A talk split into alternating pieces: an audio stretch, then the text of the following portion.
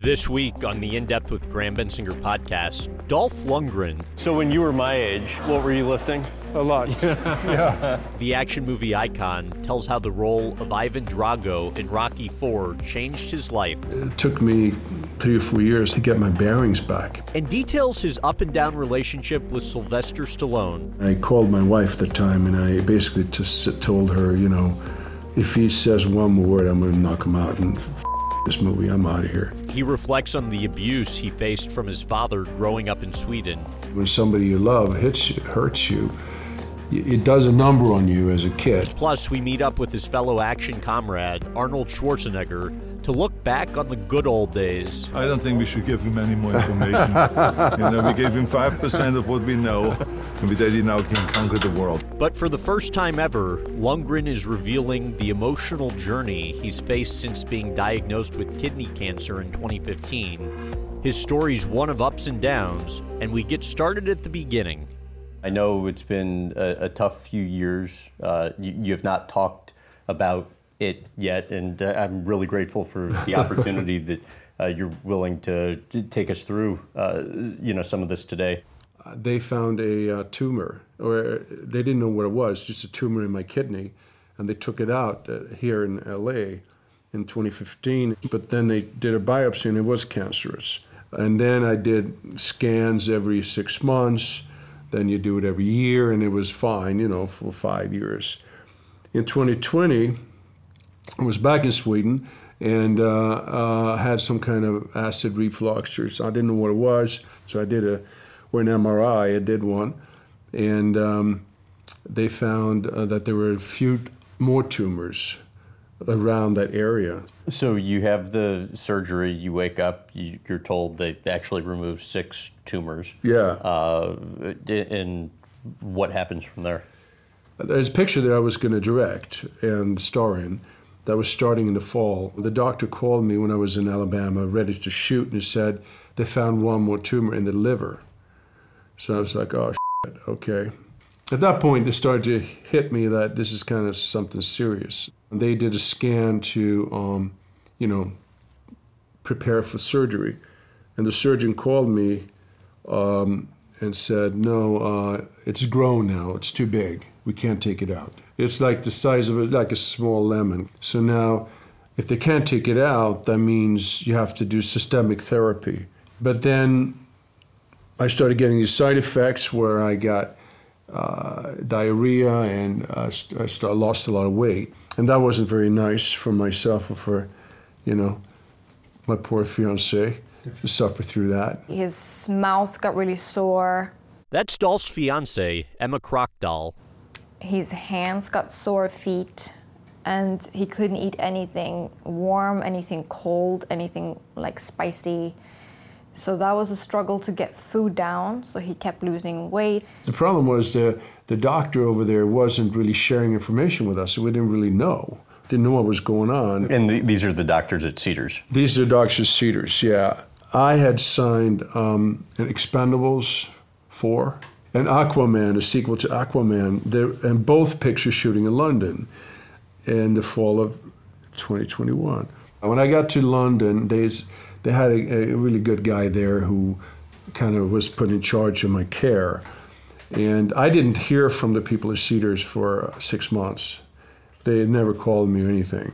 I think now, thinking back, they probably thought, oh, I'm a lost case which I, would realized that with a guy in London. We realized it was a lot worse than we thought. He kind of started talking about all these different tumors, like in the lung, in the stomach, in the spine, outside the kidneys. Do, do you remember specifically what he said? He started saying things like, you should probably take, you know, take a break and spend more time with your family and so forth. So I kind of asked him, you know, how long do you think I've got left? And he said, you know, I think he said two or three years, but I could tell in his voice that he probably thought it was less. Did you think it was it? They thought it was it for sure. Yeah. So, um, uh, yeah. Yeah, it was, it's, um, it's, you know, I mean, you kind of look at your life and going, have I had a great life? Yeah, I've had a freaking great life. I've led like five lifetimes in one already. But everything I've done, and you know, and so it wasn't like I was bitter about it. It was just like, you know, feel sorry for your for your kid, for my kids and my fiance and people around you. You know what I mean? Because still a fairly young guy and fairly, you know, active and so forth. Dolph's daughter, Ida Lundgren. It obviously hit me when I had a deep conversation with my dad about what would happen if he, you know, passed away and stuff. That was a horrible conversation. It's because I was like, yeah, at a tough time. Yeah.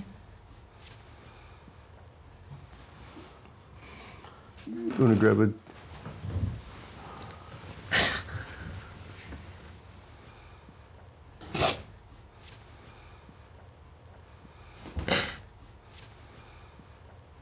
Sorry.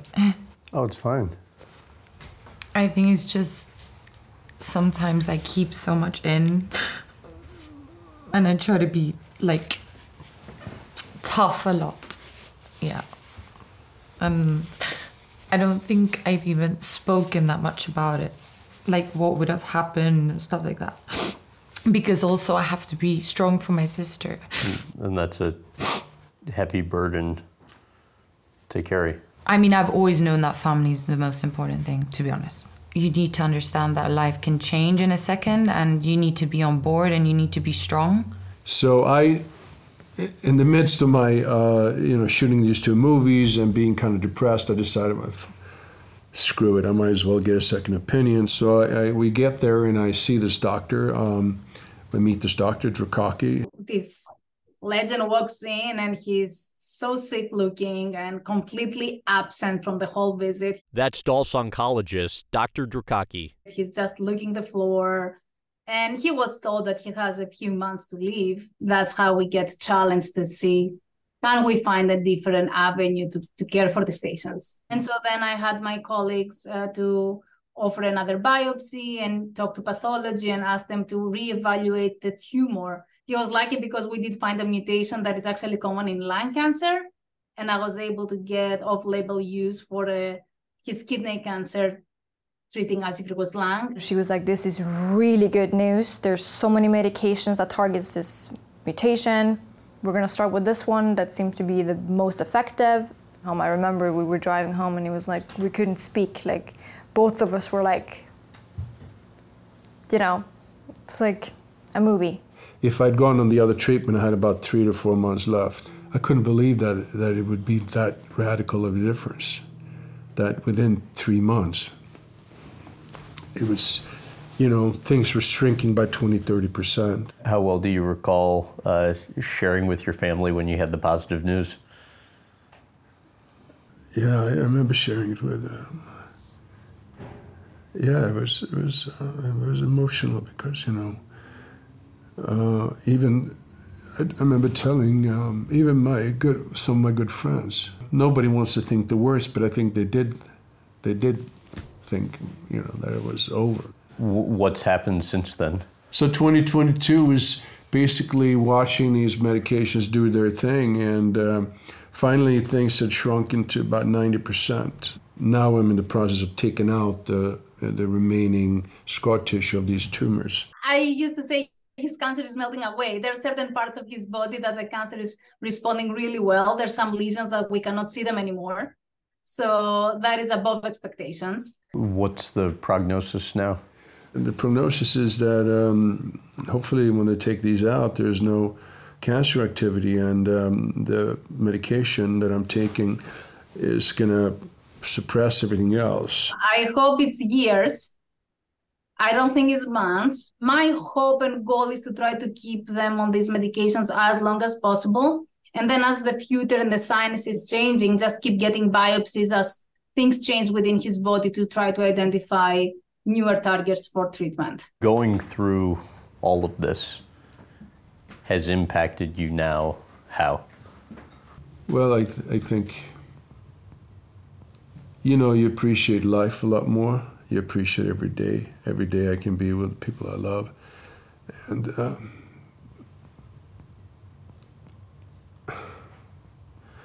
you know, you just appreciate, uh, you know, having a being lucky enough to be alive and, and appreciate every moment there is. This is just the first time I've spoken about it, so if it can save one person's life who was in my situation, and is worth it for sure. As you're thinking about this, what uh, makes you emotional? That I, I found these wonderful people that, that could help me, you know, and, and that I, I think maybe all the work I did somehow as an actor, you know, you, you put you try to put positive emotion and positive energy into the world, you know, and I've always tried to be nice to everybody I meet, uh, all fans, anybody. And I maybe it came back to me somehow now when I needed it, you know, the most. I think when you put love out there, you get it back, you know. Well, speaking of love, uh, you mentioned your fiance. How did uh, you guys hit it off? We met in uh, here in West Hollywood um, uh, at Equinox. I was looking for the boxing room, and I just grabbed somebody who was going up the stairs and, and uh, hey, excuse me, where's the, and she looked like a trainer, where's the boxing room? And she turned around and it was like, oh, you know, there's like one of those flashes when you go, uh-oh. And she looked at me for a second. I could kind of tell that it was kind of mutual to some extent. And we became friends first. And there was nothing romantic for a while. We just trained together. I didn't even know she was from Norway. I, I she, you know, she sounds very American. Uh, she did have those long legs, though. It didn't something Scandinavian going on. Okay, so I have to ask this because it was a funny story. Uh, this the uh, Snapchat and your Yeah. parents. my mom, my stalker. The first time I spent at his house, obviously I wasn't gonna tell my mom about it. I was- wasn't planning on it becoming anything serious at all. So my mom, she stalks me. I should have known, but I mean, it's your mom. She wants yeah, what's best for she you. She checks the Snapchat map and she found that I was not home. And then she sent me a screenshot of me on the map and she googled the address and she found out it was Dolph's address. So, so that was a bit awkward. But they're cool about it. They got to know each other really well and and the rest is history. yeah. I didn't know why she liked me at all, but I suppose she saw something there, and she didn't know about my acting career. She didn't know anything about me. I'd have to imagine these past couple of years together has only kind of strengthened the the relationship. Yeah, I felt sorry for her because I didn't want her.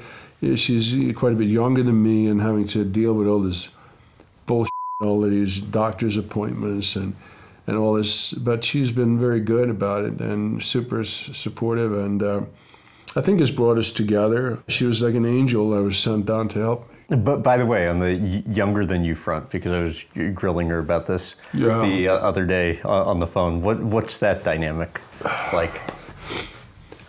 Um, Your, your daughter Ida was telling me she's like, um, fir- first time uh, the, the dad uh, t- told me her age. She said uh, she was 28. Did I? Miss, I misspoke, I guess. I misspoke. Um, look, um, the age difference, yeah, it's quite, um, it's, it's quite um, severe, but uh, I think, you know, I'm lucky in one way because I'm in show business. I deal with young people all the time. I work out. I, I don't feel that old. Uh, How did you find out about Emma? Emma, I found out in New York. Dolph's daughter, Ida Lundgren, I heard you guys did some cyber stalking. Yeah, my sister did some stalking. I know that my dad can't really be single. He would like call me less, and like he would call me on weekends and be a bit like, "Yeah, call you back, call you back," like a bit like funny. So me and my sister were like, "Oh, I bet he's seeing someone. I bet he's seeing someone." Ha ha ha. And he came to New York, and we were at a lunch, and I just saw his phone. When he went to the bathroom, his phone was ringing, and it was Emma. So then I knew immediately, okay, Emma is her name. Obviously, the age thing was a bit weird, especially when we started hanging out in the beginning. And then after that, you know, everything was chilled. I just feel like Emma is very mature for her age, for sure. I mean, she's had an interesting life. She came over here from a small town in Norway. She she was married here, and she went through like a difficult divorce, and you know went through a lot of stuff that you know m- most young people her age don't have to deal with. So she's quite mature, and I think I'm at the same time, I think quite youthful. But you know, I've been with people that are twice her age, you know, they're less mature than she is, and you know, sometimes I think about that. That uh, how old was Einstein when he wrote the theory of relativity? He was in his early twenties. You know, they don't have as much life experience, but it doesn't mean you can't relate to them. How do you propose? Um, we were in Stockholm and he had rented this suite with a balcony and there was like a woman playing violin in there and um, champagne on the outside and, and he got really nervous but it was very sweet she's been everything she's been supportive you know we've been lovers but we've been partners she's turned out to be a very clever person in, in filmmaking i produce and direct movies and she's produced uh, uh, one film with me now, and we're doing the second. And you know, believe me, I've felt very depressed a lot of times, and uh, you know, I've been fighting that. You know, uh, what the, you know, what am I doing? You know, how is it going to end up? How what? You know, is it worth it? But you know, she makes it worth it. Growing up, I understand you could not play sports. No. Well, how, how does that work? I couldn't play sports because the summer in Sweden is very short and the pollen goes from like nothing to maximum high amount very quickly in May, say April or May, and I would get really sick in the summer and I couldn't really be outside much. And you were always picked last. Yeah, I picked last on the team and so forth. Between that and my dad beating me up, I, I had a lot of, uh, you know, uh, insecurity and uh, and bullying from classmates. Bu- bullying from classmates to some degree my way to um, to kind of feel special was that I was very good in school. So that's how I kind of got back at them by answering all the questions correctly. You mentioned your dad and Yeah. the abuse. Uh, you had a few other siblings, uh, obviously. Why was it that he would only touch you and your mom? Yeah, it's a good question. Uh, I think I may have reminded him of himself. Maybe it was the fact that I was the first son, and maybe my he got jealous of of me because maybe my mom gave me more attention he gave to him. I'm not sure. I mean, he had a lot of issues. What would he do, and what was the worst? Well, he would sort of you just when he had a bad day at work, or if I'd done something wrong, as kids do, then he would just beat me up, or you know.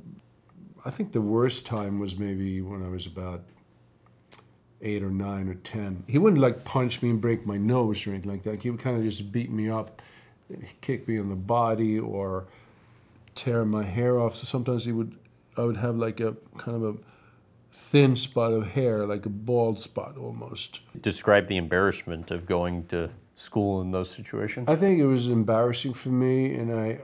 This is in a day where you, there was nowhere to call, there was no hotline, there was no, there was no um, psychological counseling, nothing like that. You know, basically, the man. This is in the '60s. The man was the head of the household, and he was in charge. And my dad was a. He had a high position in the government. I couldn't say anything, but I, I think mostly for me, it was more. Um, you know, I looked up to him a lot as as a little boy do, and when somebody you love hits you, hurts you, you know, you you it does a number on you as a kid. I think you, you end up blaming yourself a lot. Somewhere in there, I think it did somehow blame myself. I think it gave me a real ambition to to succeed and to prove to prove to the world that I wasn't a, a loser. The fact that I became a fighter and I became very good at school and later tried to excel at things, he, he helped me in that respect. Maybe without him, I wouldn't have done that. Like my siblings here in Sweden, they live nice lives, but they don't have that urge to to prove anything to the world. So he, so that was a positive thing, to some degree What would he do to your mom? beat her and, and torture her and throw her out of the house and she'd have to sleep like in you know outside and she'd still have to cook food for everybody and and um, yeah it was it was tough And, and painful for you that you couldn't protect her. couldn't protect her yeah i know You had some underlying anger, from what I understand, towards your mom for Yeah, I- I Why? Well, you know, if you're a young boy and, and if your if your father beats you, uh, I mean, and a lot a lot of women would take the kid and say, F- "You, I'm out of here," and you know, leave. But my mom didn't do that. She was, you know, a abused woman. So I think I had something against her. But she was a wonderful person and very. She was very giving and very loving. There was a period where you did want to hurt your dad badly, though. Yeah, I mean, obviously, I had dreams about it when I got strong enough and when I was training martial arts. And, and I suppose some of the reason behind me doing all the training was maybe to get back at him or stand up to him. But, you know, life was strange. By the time you're 18 and you shoot up, and suddenly you're a six foot three, and you're still weighing 200 pounds, and then your dad, in the meantime, has gotten kind of weak, and now he got sick too, and couldn't just show up. And, and martial arts teaches you to respect, and it teaches you not to to misuse it. So I couldn't just like, you know, take a train back home just to beat him up. It wasn't my, I, I wasn't, it wasn't my personality. Why did you never talk to him about it later in life? Yeah, but you know, by the time I got old enough to and mature enough to speak to him about it, he was kind of he, he had he had mental issues and he was kind of like he wasn't living in reality. He was living in a parallel universe where he suspected people of being after him and he saw like secret police everywhere and and he was kind of sick. And I realized there was no way I could bring it up to him. He had no recollection of that at all. He grew up in the during the depression in Sweden in the 30s, when people starved to death in in a small town. And I think my his my grandfather, his dad, used to be a hard drinker, and he was very violent too. And um, I'm sure my dad, he was probably a sensitive young boy, and somebody really abused him. So I, I forgave him because I, I knew that he, you know, he didn't want to be that way. What was involved with getting to the place where you forgave him? Um, I think when I, I really had to do therapy to really forgive him, perhaps he was forced to do something when he was a kid. He, he may have had other adventures, you know, plans or dreams that he never, he never um, acted on, but I did. I, I switched. He probably uh, admired that in me to some degree, that I had the guts to do that, to, to follow my instinct, my heart, instead of what he, he, he did what he was told by his parents, you know. What, what thinking about that uh, still makes you emotional? Well, because I wish I would have, you know, I wish he wouldn't have had that illness that I could have connected with the nice part of him. He was a very smart man and charming, and, and I just feel sorry for him. I wish I would have been there to help him. There's a seems to be very clear alignment with when therapy started and when you started becoming more open in uh, media conversations. Yeah, that's true. I started therapy in 20, uh, 2012, and it really started working like 2014 in there somewhere. And yeah, and I mean, all these things I wanted to do, for instance, professionally, that I wanted to do before, but it, it wouldn't work out, uh, started happening, you know, better film roles and so forth. um, he thought it was for and he would you know like he said that on like i think he said that on like a ted talk or something That's Dolph's daughter, Ida Lundgren. but yeah i think you everyone should just be open about trying to heal themselves everyone's had a lot of tough things happen to them in their lives so why not I was very self-destructive when I was younger. I That means what?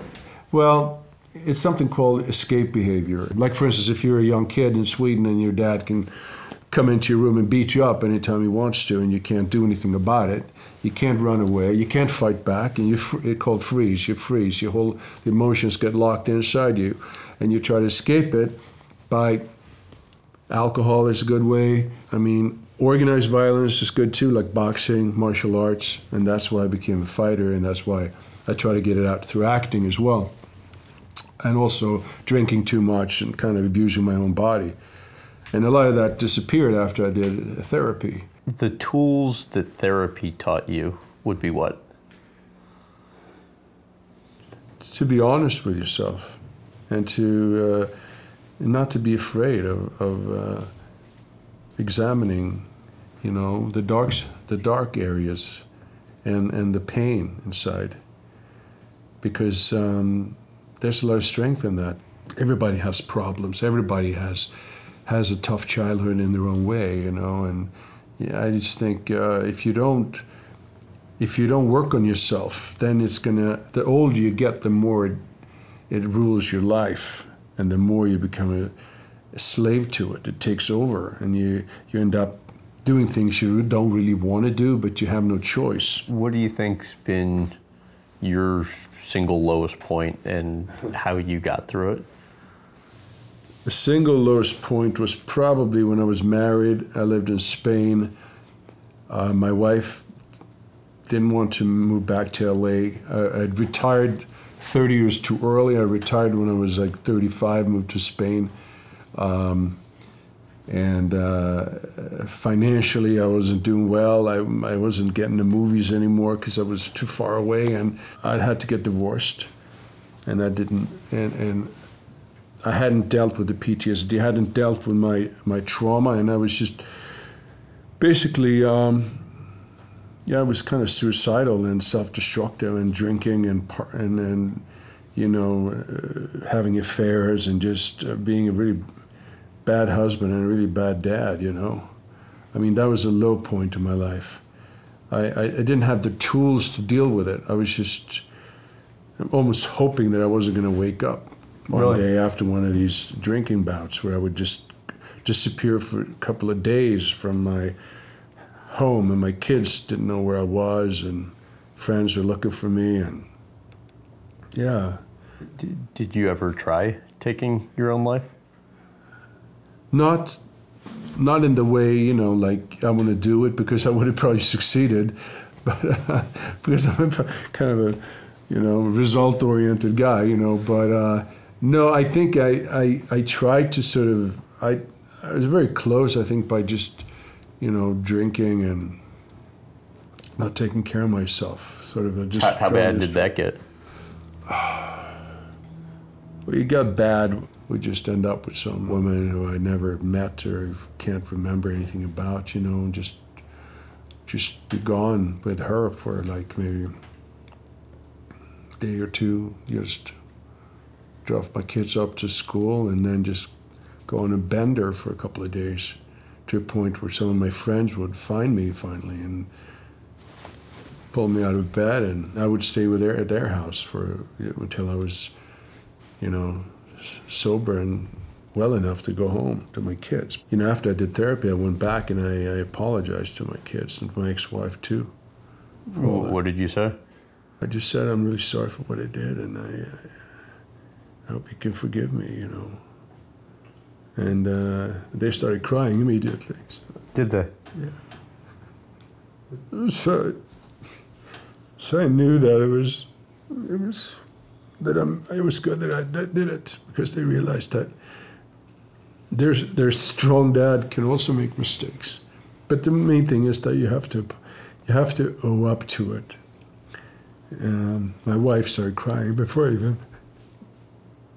before I, uh, I didn't even have to say half the sentence.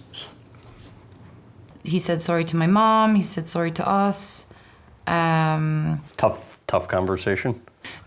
I think more for my mom and my dad, it was great for them. I think, especially for my mom, that he, you know, said sorry about a few things that he did that hurt her, which I also looked up to, you know, as a daughter. Like, because obviously I was a bit angry at him at that age. It's important to see a guy being respecting a woman and saying sorry and, you know, realizing that he's done wrong in some things, you know, that's very big.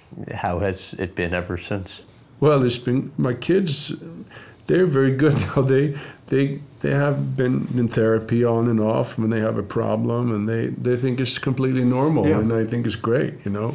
And I've been I've had some issues with one, especially with my own younger daughter, and we've been in therapy together. I hear she's more like you.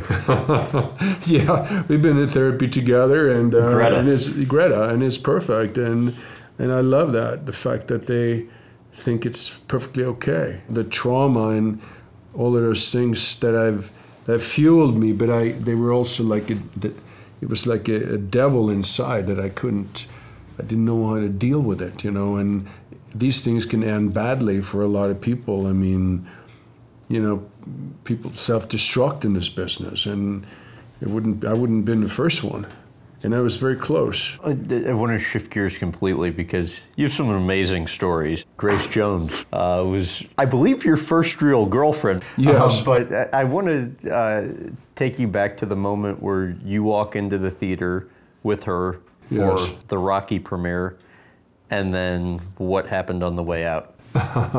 Yeah, I uh, I'd been with Grace for about two, three years. Who was as big as it gets? Gra- Grace was huge. She was in a Bond movie. She was in a Conan movie. It's How I Met Arnold.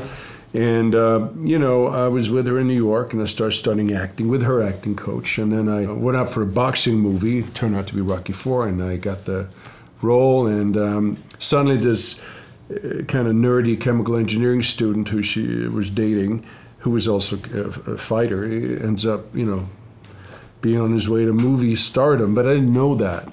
And I went to the premiere of um, Rocky Four in Westwood, and there was a big premiere with elephants and marching bands, what have you. And there was a limo, and and coming out of the limo was Grace in one of her great big hats and looking fabulous. And people were trying to get me out of the way to take pictures of her. You know, like who is this guy? Get him out of the way. I hadn't seen the movie. You know, I just did some ADR when you do dialogue replacement, and I'd seen some black and white print, bad print. I thought it looked like shit. It was like all this work for for this. It's like, crap. And then um, the, the lights went down, and these two boxing gloves came up. You know, Russian, Soviet, and American collided. And I remember sitting there like I was frozen in 90 minutes, whatever long the movie is. And the lights came up and people applauding, and Sly was, we were sitting there next to Stallone somewhere. But I realized everybody was looking at me somehow. And uh, when I came out, people are taking pictures of me. And they were more interested in me than Grace because, you know, she was a big star, but she was kind of old news. It's always the new star that people are interested in. And uh, it took me three or four years, I think, to get to get my bearings back. It was a crazy time in my life. It was wonderful, but crazy. Explain what she was doing with your clothes uh, when she once missed a recording session at the studio. Well, she was a temperamental girlfriend, and uh, and she had a lot of late night parties, and I had to get up and train with Stallone her, and uh, every morning at seven o'clock, uh, twice a day for six months. And I started looking a bit tired, and he was like, "You can stay at my place." He moved his sister out of the guest house, and I was staying up at his house, full with bodyguards and whatever it was. And then Grace got upset, so. Uh, one day the maid calls me and says, Oh, sir, you have to come back. I'm like, Why? Oh, ma'am is burning all your clothes. well, it turned out I had all these, you know, fashion clothes from New York. Um, Gianni Versace made me like a special leather jacket when he was first came to America and all of that. And it was all burnt. It was all in the fireplace, like ashes. Uh, correct me if I'm wrong. a- Another time after you guys broke up, uh, she showed up looking for you carrying a gun. Yeah, uh, there were a few things like that. She, uh, you know, what happened was once the producers of a film she was in, they um, called me and said, uh, "Can you please uh, help us get Grace to the set because the whole everybody's standing by and she's five hours late or eight hours late, but she's armed, she's got a gun, and she doesn't want to come out. So I had to go up and like take the gun out, take the clip out, and she went back to work." You helped her through some low points, she said. Yeah, I helped her through. Yeah, she, you know, she was going through a real tough time with, you know, a little bit of drug abuse and stuff like that, and I helped her a little bit there. And she was fun, you know. She'd, I, I was I had a house up in um, Mount Olympus, and I remember once I was there with some. This is I was single after breaking up with her, and you, know, I was kind of a young hot movie star, and I had a few, you know, girlfriends here and there, and and. Um, You said you had a few girlfriends. I, from what I understand, you you said you had four and five ways. With Well, people. yeah, that was with her, but no, but I had somebody up there, and and, and, and I was in, bed with somebody, and um, and uh, there's uh, this honking, and screaming outside, and I was like, what the hell? and uh, intercom, and it's Grace. Dolph, darling, I'm here. It's like, well, I'm a little busy now. It's okay, I don't mind. Can I come up? It's like, no, you can't. Well, okay, then I'm going to yell and scream till the cops show up out here. Okay. And she had to come. Well, she wanted to come and join us, but I said no, forget it. But you know, I got I got caught up in it a little bit, but never really that bad because of I always had to train for my movies and stuff like that, and uh, I got more. Actually, it was more drinking for me that got me later. How about best Michael Jackson story? Well, the, the one thing I remember about him was that I was at the uh, Motown 25th anniversary. So where he moonwalked for the first time. Yeah, right? moonwalk. Yeah, I remember that. I was there actually backstage with Grace. He was doing the moonwalk, and um, and I remember I said something to Grace like, "What's the big deal with this guy? How come he doesn't seem like nothing special?" And she's like, "Don't you ever say it about Michael." He's going to be a huge star, and of course he was. This is before Thriller and all that. To explain the situation where Andy Warhol uh, comes up to you. Andy, yeah, I was. Uh, I just come, came to New York with Grace, 1983, and um, uh, yeah, I was at some club. Uh, club A was called in those days, Upper East Side. And I was just walking around Grace's doing something else, and, and some little guy with white hair comes up and goes, "Hi, what are you famous for?" And I'm like, uh, "Nothing, as far as I know." He says, Can I take a picture? So he took a picture with a small camera, and then he says, I'll put you in my magazine. I'm like, Oh, magazine? Okay. Grace comes up and goes, Hey, Andy, how are you? And then I realized it was Andy Warhol. Even I knew who he was.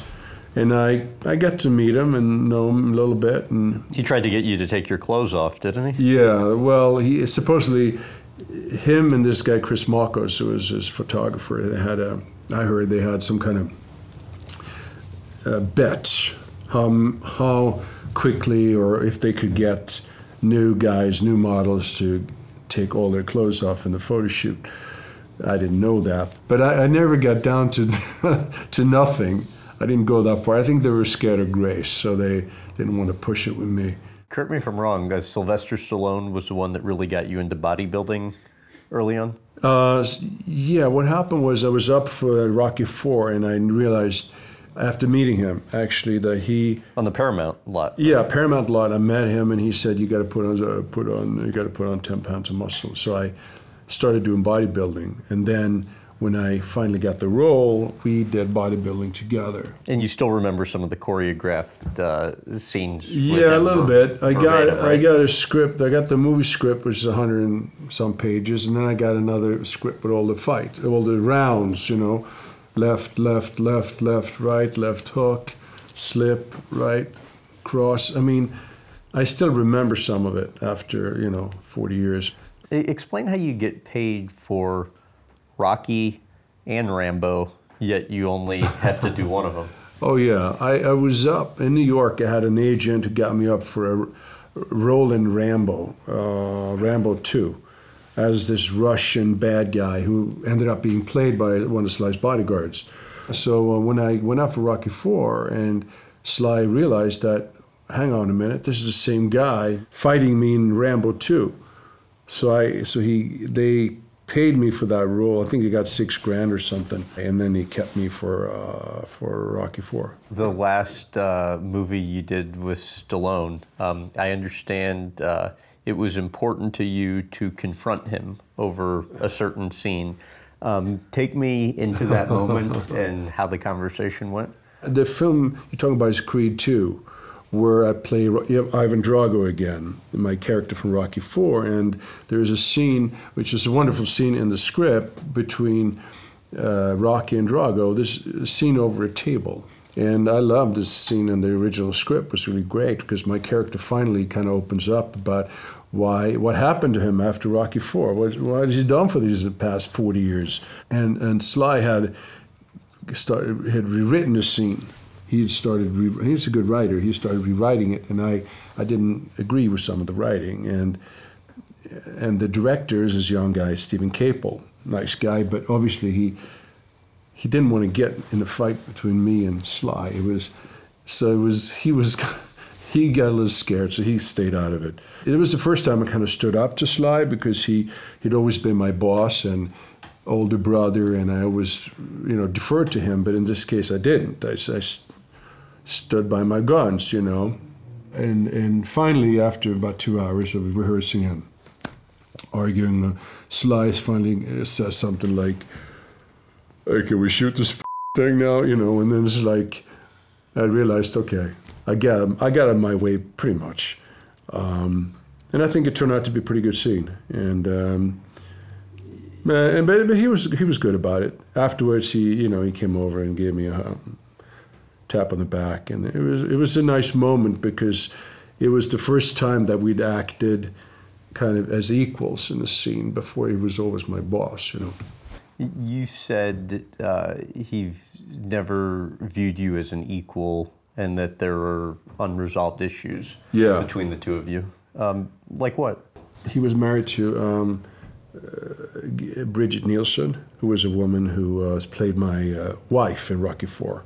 She was unhappy with what was going on with him, so she kind of used me a little bit to make him jealous. How so? First day of shooting, I'm in makeup, and he just comes up and goes, um, we talked for a second. And he's director and producer and writer of this movie and my sparring partner. So, of course, I, am like all ears. he goes, uh, you know, um, stop hitting on Gita. And I'm like, excuse me? Stop hitting on Gita. And I'm like, Gita, that was her nickname, Bridget. I'm like, what are you talking about? There's one, I was going out with Grace at the time, I'm, and I was faithful too. So I think it started there a little bit. We had some good times, some bad times, kind of like like family to some degree. He was he was very harsh on me in the scene in uh, Expendables One, where he kind of yelled at me in front of the whole crew, and had me had me do about 20 takes on a scene, and uh, it was like my grandmother could do it better than that. What the you, what are you doing? You know, like basically in front of everybody. And there was press there that day too, international press, mm. to a point where I, um, we took a lunch break, and I remember I was kind of in tears. Uh, I mean, I was really upset. And I called my wife at the time, and I basically just told her, you know, if he says one more word, I'm going to knock him out and f- this movie. I'm out of here. I'm just going to punch him out and f- leave. And I think when I walked on the set, people felt a certain, it wasn't such a good vibration. And then I had a tap on the back, and and it was Sly, and he was like, uh, "I'm sorry about that. Let's let's just do another take, and let's just keep moving on." And we've had a few run-ins over the years, but he, you know, he's a what can I say? He's a he's a crazy Italian, you know, uh, and I think he knows that I've always respected him and loved him, and I think that's why we're still friends. Obviously, the body's taken a, a beating uh, over the years, but the, the riskiest stunts in your mind that you've ever done? Riskiest stunts? Well, yeah, so when I started in the business, there was no visual effects, there was nothing like that. You know, either you did it or your stunt man did it. If you had to fall out of a window, somebody had to fall out of the window. Uh, you know, somebody had to do it it was either you, me, or my stunt double or a dummy. You know. So um, I think that's risky stuff I did. I tried a couple of high falls. One on I did a movie called The Punisher, and there was a scene which was cut out later, of course, when I did the high fall from 40, 50 feet, maybe 60 feet, something like that, into a bag. I hurt my back. I missed, kind of half missed the bag a little. I just did it because I, I was bored. I had nothing to do. I wanted to try it.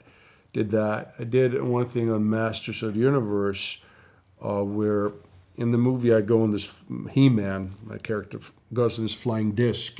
And there's a scene where I, I'm in this building and I, and I knock out the glass of a window with my sword, hilt of my sword, and I see the hovering disc and I jump onto it and as I go, I realize there are no boxes, there are no safety. They forgot that. I'm like, so I, I get uh, ice cold. I realize if I miss this, I'm done, right? I'm dead. And I somehow made it to this this platform. And typical in those days, I didn't make a big deal. I guess I got a little pissed off, but somebody should have gotten fired, but they weren't. But the jump is real, and that was kind of scary. Uh, and then I did another transfer from a motorcycle to a, a, a Jeep. I mean, to a, a Jeep in uh, Red Scorpion. Which those are tough. Yeah, they're tough because you're on the motorcycle sidecar, and then you got to jump to the to the uh, truck. And in South Africa, of course, there's no safety, and they use real dynamite for explosions. In those days, there was a war between South Africa and Cuba up in Angola, so it was all real, real troops.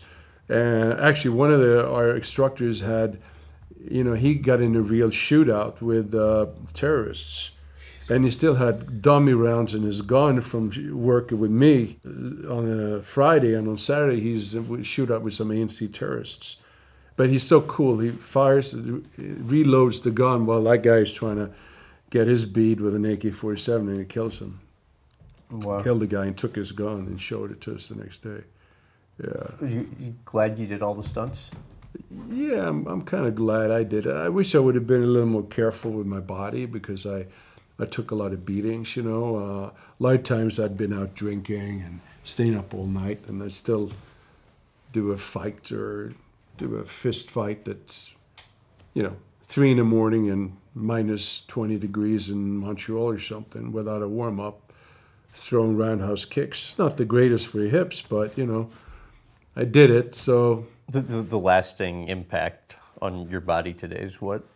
You know, the biggest injury I've had is my ankle, which I did in the Swedish military when I was 20 years old. I saw the picture you posted of that thing. Oh, My gosh. Yeah, yeah, I did an ankle replacement here now, just, uh, you know, four or five months ago, on my left ankle. Uh, but I've had that ankle all the way through the military and through, uh, you know, all the movies. And, and the, the, the army doctor told, I remember he told me, he saw the x ray and he says, Lundgren, no more sports for you. You're done. And this is 1979. So he was a bit wrong. I mean, I. I did last another. It lasted another 45 years. What, what about uh, steroids?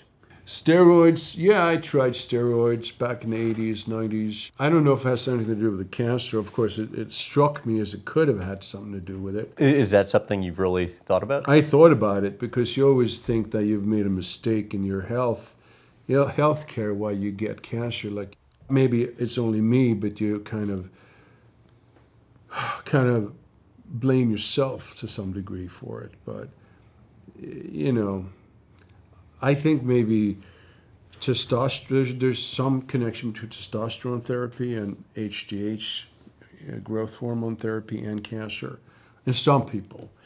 Um, but I, I, you know, I was on steroids when I was younger and for a while, and For how long? On and off maybe for um, 10 years maybe between like mid 80s rocky till about mid 90s i would say. But depending on the kind of movie i made if it was very physical i mean maybe i'd do more or you know but it, it wasn't like i was doing i mean i, I heard of the real bodybuilders how much they do. Like like testosterone you can do 150 milligrams a week and it's quite a bit that's maybe what I would do. But I hear guys are doing 1,000, 1,200 milligrams a week and anabolic steroids on top of it. I just stopped doing it because it wasn't really. I I stopped doing movies where I took my shirt off in every scene. Education. Um, you got uh, your college d- degree in Yeah. London. You got your uh, master's degree in Australia. Yes. You then they're on scholarship to MIT in America. Uh, why was education so important to you? Well, education was the way I I felt like I was somebody special when I was younger because I couldn't do sports. My dad was beating me, and I, I felt insecure. But I realized I was pretty smart. Like I could re- memorize stuff. I could remember things. I could do logical deductions very easily.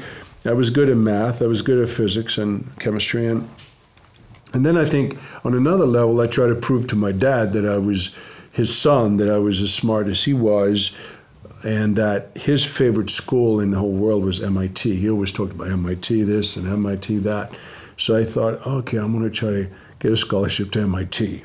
So I got a scholarship to Australia, got another one to America, another one to America, and then finally I got the Fulbright scholarship. And to get the Fulbright scholarship, I had to graduate as number one in my class. I remember I was studying like crazy, and, and I was also fighting at the same time. I was fighting in the Australian Open in full contact karate, and I, I got sick from from doing it. But I, I I knew that it wasn't for me. It was too it wasn't emotional enough. It wasn't interesting enough for me. I, I, couldn't be a chemical engineer for the rest of my life. I, I, knew that, but I, I was waiting for a way out, and then I met Grace, you know, and Sly. You said your dad was supportive when you you told him that that you were going to leave. He MIT. he was supportive. I think um, initially the first way he found out was that he thought I was studying at, at MIT because I was up there for a few weeks but then one day after work, he was opening the evening papers in, at home in Sweden with his feet up, and there was a picture of Grace Jones and this other bare chested character in leather pants at Studio 54. and it was his son, the chemical engineering student. And then I got a phone call. And then he was wondering what the hell happened, what's going on.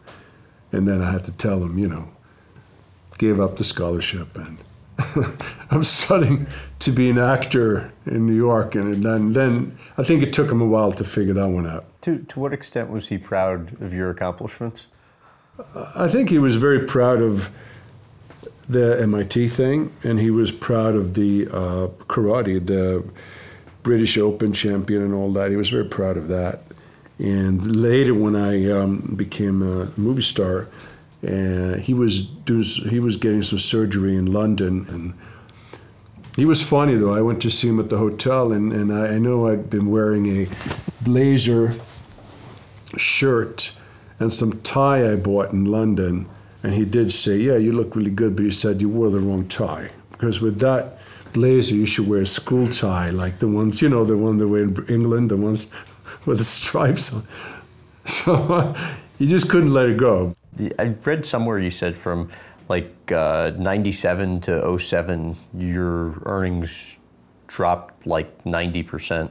Yeah. How did you handle uh, that? well, I was in America until 1997, 1998.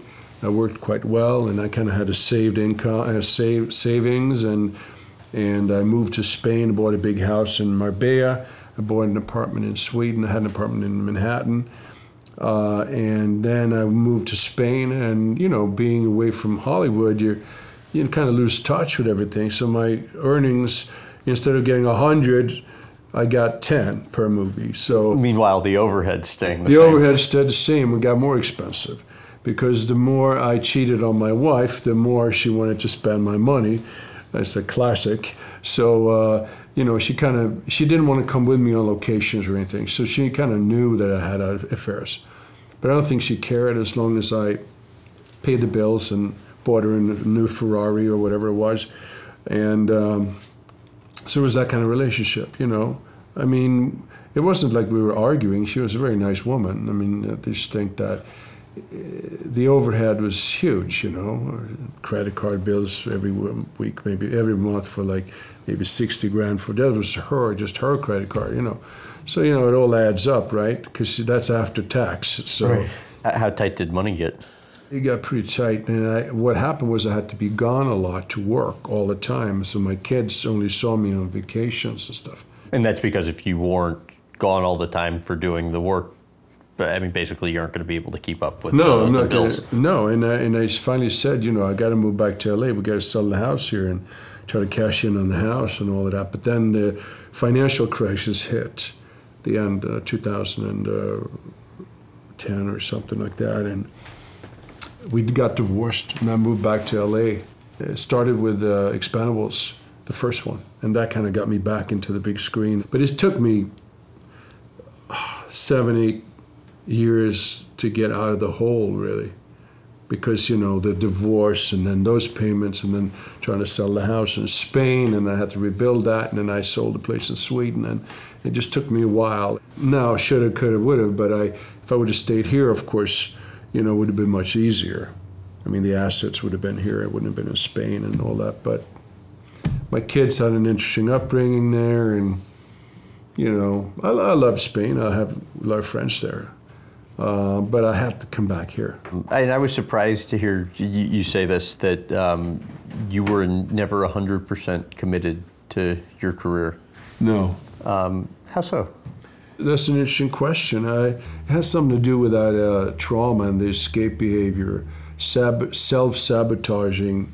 I mean, I was working hard, I was doing the movies, but I was always either I'd go back to Spain and lose touch with it, or I would go out drinking and kind of screw up some of my preparation as an actor, or I wasn't really connected emotionally because of the trauma, so I couldn't really deliver what I wanted to deliver as an actor. So, with those things against me, it's hard to fully commit. And I, I chose to kind of commit you know, not fully, but like 80% instead of now I feel more committed. Like now, if I direct a movie, I want everything to be ex- perfect. I mean, I'll, I'll sit up all night to finish stuff, but I wouldn't, I wasn't like that back then.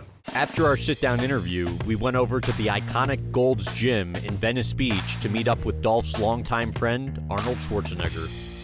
All right, give me two more. Come on now. You can do it. One more. And hold it, and hold it. No, no, no, no. We're holding it down there. Remember the old days? Yes. We always held it on the last rep.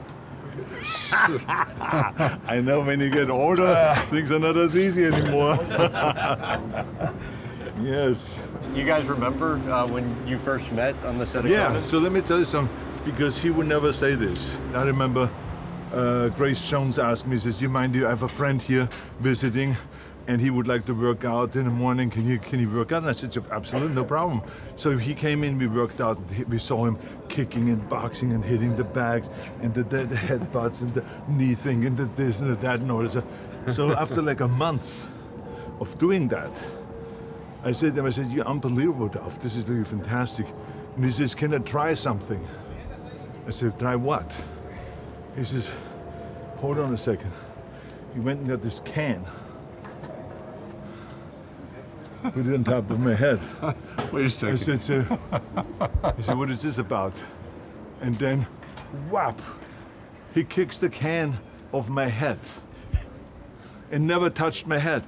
Do you remember that? Never touched my No, head. I But think- would- well, first of all, he would never even say that. I don't know. Because he's one of those guys, you know, that what happens in the gym stays in the gym type of thing. But I was so impressed. We all were kind of saying, you got to go in the movies. You got to get in the movies. This has to be on the screen. I mean, there's no one that can do kicks like that. This is like really wild. And he was also doing serious weights. Yeah. So I mean, this is how we met.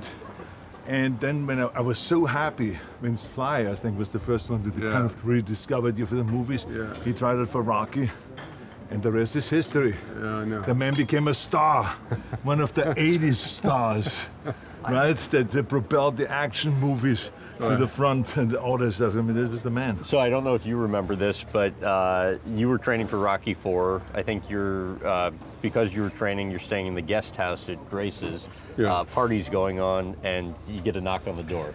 Yeah, I was trying to catch some sleep because I had to train with Sly, and Grace had a big party, and I had a knock on the door, and like, I'm trying to sleep, and I heard this voice, "It's your trainer. I'm here to check your abs." I opened the door. This man was there with a big cigar and a big smile, charming as usual. I usual. smoked him out of the room. I smoked him out of his room. Exactly. The role this place has played in both of your lives would be what? Well, he's a creation of the gym. I'm a creation of the gym, but not only physically, because that's the obvious, but also psychologically. This is the best place to really set your mind straight, because you can come here, and we talked about this many times. The 200 pounds that you pull down is for a poor guy just as heavy as is for a rich guy. So here you become equal. It doesn't matter if you're a woman or if you're a man, if you're black or you're white, no matter what your religion. The 200 pounds is 200 pounds. And that's what's so great about this place. And it's also community. We're like, you know, comrades. We all kind of help each other. I have sometimes problems, if it's professional or personal, then those guys are there to support me. Then he has a problem, and goes down and feels down and out, then we are there to help him. If it's Sly, Van Damme, him, we all help each other. So this is it's a community. This whole thing. You remember what the early days were like here? Uh, yeah, it was. It was a little more severe, you know, because there weren't a lot of, you know, sort of normal people. It was mostly heavy, hard, hardcore bodybuilders that came here. I don't think we should give him any more information. you know, we gave him five percent of what we know, and with that he now can conquer the world. So You got a can? Should I let's put not it- go any further? Let's put a can on his head.